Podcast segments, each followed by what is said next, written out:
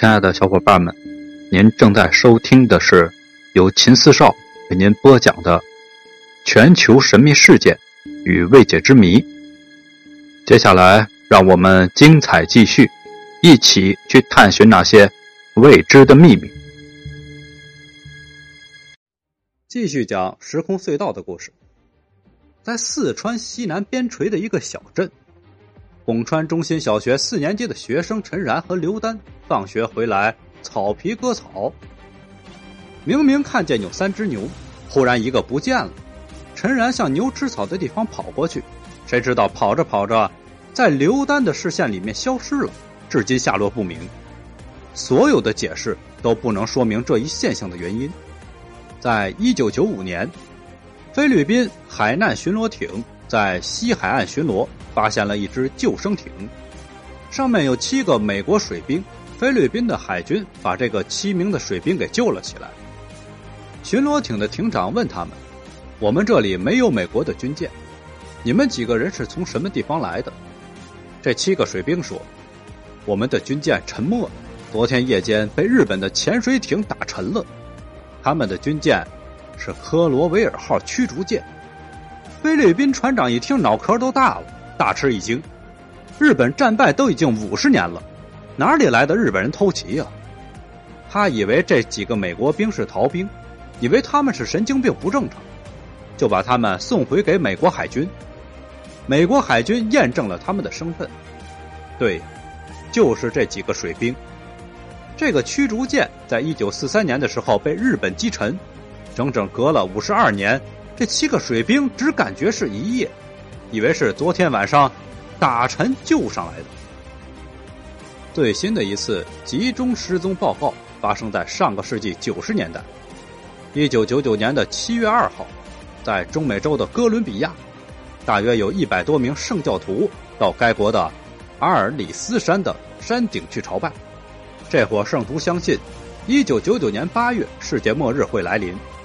他们上山去祈求上帝的拯救，谁知这伙圣教徒上山以后却再也没有回来，就此失踪了。这件事情呢，惊动了哥伦比亚的政府，他们派出了大批的军队和搜寻人员，在阿尔里斯山的山顶大面积搜寻，并且出动了直升机，整整的查找了一个月，整个阿尔里斯山区都被搜寻遍了，却不见失踪人员的一点踪影。频繁的集体失踪事件给人们带来了恐慌和疑惑，科学界也存在种种的猜测，归纳起来主要有三个方面。一种观点认为，失踪事件跟所谓的地球黑洞有关。有学者认为，地球黑洞是人眼看不见的引力世界，一旦人被吸入黑洞之中，就什么知觉都没有了。所以，历史上神秘失踪的人。船只、飞机等，实际上是进入了这个神秘的地球黑洞之中。美国加州大学教授简林德赛特同意这个看法，他认为这些集体的失踪案是地球黑洞在作怪。地球上这样的黑洞并不少。十年前，美国德克萨斯州一名三十六岁的妇女去看医生，突然在途中失踪了。一个小时之后。人们在距离他所在的城市一千公里以外的地方发现了他的尸体。尸检的结果更不可思议，他居然在两个月以前就已经死亡了。更多的人却否认地球黑洞的存在，他们认为，从基础地球物理学来看，地球黑洞不可能存在，更不可能神秘的将几百人甚至上千人突然的吞进肚子里。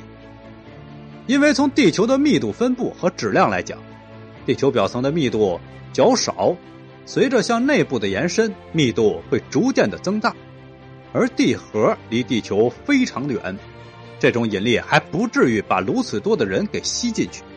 还有一种观点认为是时空隧道惹的祸，时空隧道实际上就是宇宙中存在的反物质世界。其根据是著名科学家爱因斯坦建立的物质总能量公式。根据这个公式计算，物质的总能量有正负两个值。一些学者就将它与反物质世界联系在一起。这正反两部分物质在引力的作用下彼此接近。当双方接近到一定程度的时候，由此造成的湮灭作用会产生巨大的能量，造成的压力又将宇宙中的这两个大体系分开。据此，他们认为神秘失踪是正负两大物质体系产生引力场后，发生局部弯曲时产生的湮灭现象。而当湮灭消失之后，引力场恢复原状时，失踪者也就再现了。美国著名科学家约翰·布凯里教授曾经研究分析，对时空隧道提了以下几个论点假说：第一个，时空隧道是客观存在的，它看不见摸不着；对人类，它既关闭又不绝对关闭，偶尔开放，就看谁偶尔碰上，就被拉进去。第二个。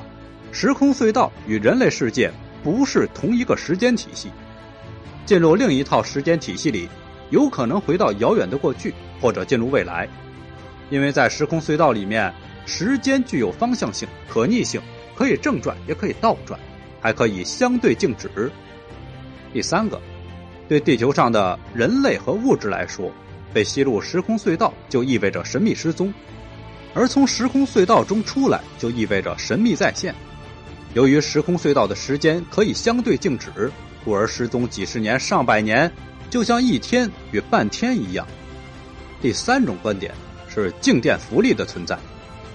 美国天体物理研究员理查德·拉扎鲁斯认为，世界各地发生这么多集体失踪案件，陨星可能是罪魁祸首。陨星在落向地球的过程之中，可以产生高达十亿伏的电压。如果撞向地表，就会引发大爆炸，但有的时候，陨星尚未落到地表，就可能分崩离析了。只有巨大的能量波冲击地表，产生静电浮力。在这种情况之下，飞机、轮船、火车，甚至人群都有可能被浮到空中，或者转移到很远的地方。虽然科学家对此尚没有定论，但是有一点是毋庸置疑的。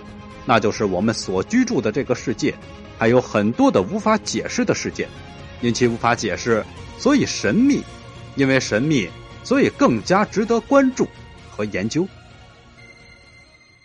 您刚才听到的是由秦四少为您播讲的全球神秘事件未解之谜。如果喜欢，请您点击关注、订阅一下，另外别忘了打赏一下。下集。更精彩。